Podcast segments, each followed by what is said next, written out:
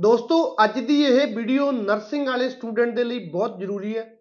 Nursing ਵਾਲੇ student ਜੋ Canada study visa ਤੇ ਜਾਣਾ ਚਾਹੁੰਦੇ ਆ ਇਸ ਵੀਡੀਓ ਨੂੰ ਐਂਡ ਤੱਕ ਦੇਖਿਓ।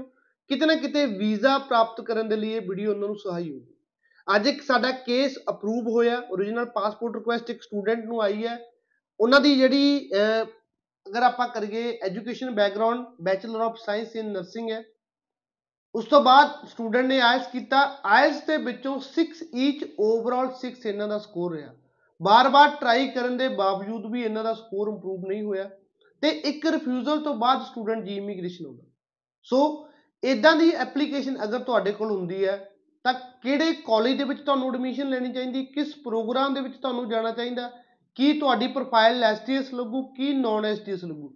ਸੋ ਇਹ ਸਾਰੇ ਸਵਾਲਾਂ ਦੇ ਜਵਾਬ ਅੱਜ ਦੀ ਵੀਡੀਓ ਦੇ ਵਿੱਚ ਮਿਲਣਗੇ। ਇੱਕ ਸਾਡੇ YouTube ਚੈਨਲ ਨੂੰ ਜਰੂਰ ਸਬਸਕ੍ਰਾਈਬ ਕਰੋ ਤਾਂ ਜੋ ਇਦਾਂ ਦੀ ਯੂਜ਼ਫੁਲ ਇਨਫੋਰਮੇਸ਼ਨ ਤੁਹਾਡੇ ਤੱਕ ਪਹੁੰਚ ਸਕੇ। ਸਟੂਡੈਂਟ ਦਾ ਨੇਮ ਸੁਖਪ੍ਰੀਤ ਕੌਰ ਹੈ। ਸਟੂਡੈਂਟ ਜੋ ਕਿ ਬੀਪੀਓ ਰੌਂਤਾ ਮੋਗਾ ਦੇ ਰਹਿਣ ਵਾਲੇ ਹੈ। ਸਟੂਡੈਂਟ ਦੀ origignal ਪਾਸਪੋਰਟ ਰਿਕੁਐਸਟ ਜੋ ਕਿ ਇੱਕ ਰਿਫਿਊਜ਼ਲ ਤੋਂ ਬਾਅਦ ਹੋਈ ਹੈ, ਤੁਸੀਂ ਦੇਖ ਸਕਦੇ ਹੋ। ਮੈਂ ਪਹਿਲਾਂ ਪ੍ਰੋਫਾਈਲ ਦੱਸ ਚੁੱਕਿਆ।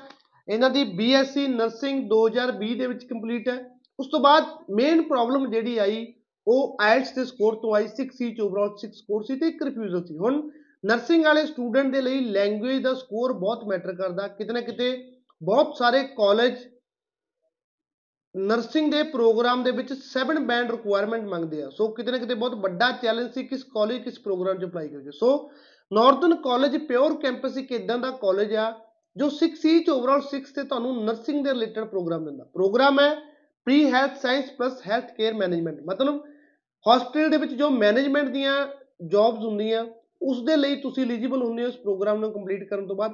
ਸਭ ਤੋਂ ਜ਼ਰੂਰੀ ਨਾਰਥਰਨ ਪਿਓਰ ਚ ਇੱਕ ਪਬਲਿਕ ਕਾਲਜ ਹੈ ਤੇ ਇਹ ਇੱਕ ਪੋਸਟ ਗ੍ਰੈਜੂਏਟ ਡਿਪਲੋਮਾ ਜੋ ਸਾਨੂੰ 6 ਸੀ ਚ ਓਵਰਆਲ 6 ਤੇ ਮਿਲਦਾ ਮੇਰੇ ਖਿਆਲ ਦੇ ਵਿੱਚ ਦੋ ਤੋਂ ਤਿੰਨ ਹੀ ਪ੍ਰੋਗਰਾਮ ਇਦਾਂ ਦੇ ਹੋਣਗੇ, ਜਿਹੜੇ 6 ਸੀ ਚ ਓਵਰਆਲ 6 ਤੇ ਬੀਐਸਸੀ ਨਰਸਿੰਗ ਵਾਲੇ ਬੱਚਿਆਂ ਦੇ ਲਈ ਹੋਊ ਤੇ ਉਹਨਾਂ ਦੇ ਵਿੱਚੋਂ ਨਾਰਥਰਨ ਕਾਲਜ ਇੱਕ ਕਾਲਜ ਹੈ।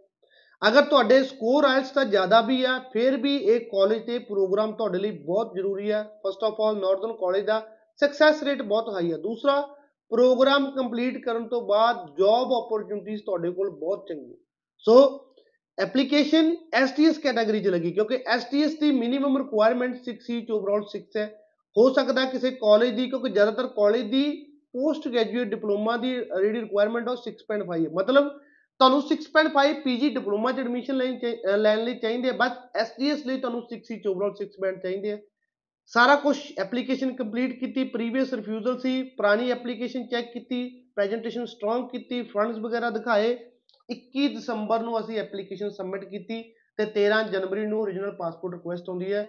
2023 ਦਾ ਜਿਹੜਾ ਸਾਲ ਹੈ, ਇਦਾਂ ਦੇ ਕਾਫੀ ਕੇਸ ਲੈ ਕੇ ਆ ਰਿਹਾ, ਕਾਫੀ ਅਪਰੂਵਲਸ ਆ ਰਹੀਆਂ। ਸੋ ਜਿਹੜੇ ਸਟੂਡੈਂਟ 2022 ਦੇ ਵਿੱਚ ਕਿਸੇ ਨਾ ਕਿਸੇ ਰੀਜਨ ਕਰਕੇ ਰਿਫਿਊਜ਼ ਹੋ ਚੁੱਕੇ ਆ ਸਟੂਡੈਂਟ ਹਤਾਸ਼ ਹੋ ਚੁੱਕੇ ਆ ਸਟੱਡੀ ਵੀਜ਼ਾ ਦੇ ਲਈ ਜਾਣਾ ਸੀ ਬਟ ਸੁਪਨਾ ਪੂਰਾ ਨਹੀਂ ਹੋਇਆ। 2023 ਦੇ ਵਿੱਚ ਇੱਕ ਟਰਾਈ ਜ਼ਰੂਰ ਕਰਨੀ ਬੰਦੀ ਹੈ ਕਿਉਂਕਿ 2023 ਦਾ ਸਕਸੈਸ ਰੇਟ ਕਿਤੇ ਨਾ ਕਿਤੇ ਬਹੁਤ ਚੰਗਾ। ਧੰਨਵਾਦ।